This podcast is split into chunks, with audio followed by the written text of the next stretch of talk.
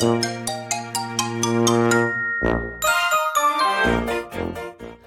はようございます。たかしです。本日は1月24日火曜日、仕事始めに読んでおきたい厳選ニュースをブルームバーグからお届けします。一つ目のニュースです。100億ドル投資。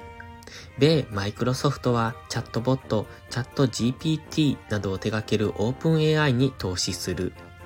マイクロソフトは急速に成長する AI の分野で、アルファベットや Amazon.com、メタ、プラットフォームズと競合しており、最も人気が高く、かつ最先端の AI システムの一部で優位性を得たい考えだ。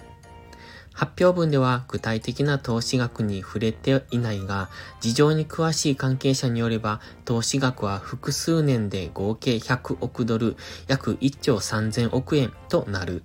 マイクロソフトは2019年の段階ですでにオープン AI に10億ドル出資していた。次のニュースです。リセッション懸念後退。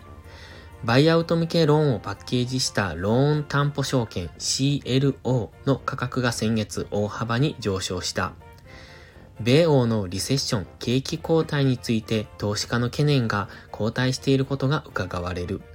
BB クラスの米既存 CLO は利回りが13%と昨年10月の15%超えから低下。新規の蘇生については最も安全な部分でリスクプレミアムが1月半ば以降に約0.4ポイント縮小した。CLO の利回り低下はレバレッジドローンの価格上昇に寄与している可能性がある。ローンを購入する CLO マネージャーにとって借入コストが低下するからだ。次のニュースです。有益な兆し。イエレン米財務長官はインフレ動向を前向きに感じていると述べ、米国の労働市場が堅調を維持しながらも世界各地でエネルギー価格とサプライチェーンの問題が緩和しつつあると主張した。現在目にしているのはサプライチェーン問題の著しい緩和と在庫の増加、輸送費用の低下だとイエレン氏は発言。また、昨年夏季の物価上昇圧力に大きく寄与した住宅市場の加熱も今年半ばまでに冷めるだろうと予想。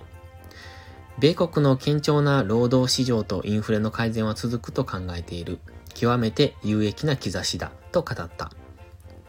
次のニュースです。視線と手の動きで操作。アップルが今年発表する予定の複合現実 MR ヘッドセットはスマートフォン iPhone 基本システムの 3D バージョンを作るという野心的な試みであり、手と眼球の動きをトラックする機能でライバル製品に差をつけることを目指している。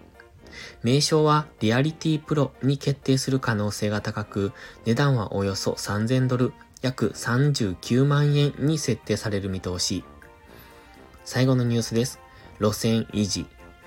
欧州中央銀行 ECB のラガルド総裁は、インフレを目標に戻すためにあらゆる必要な行動をとると述べ、向こう数回の会合で大幅な利上げがさらにあることを示唆した。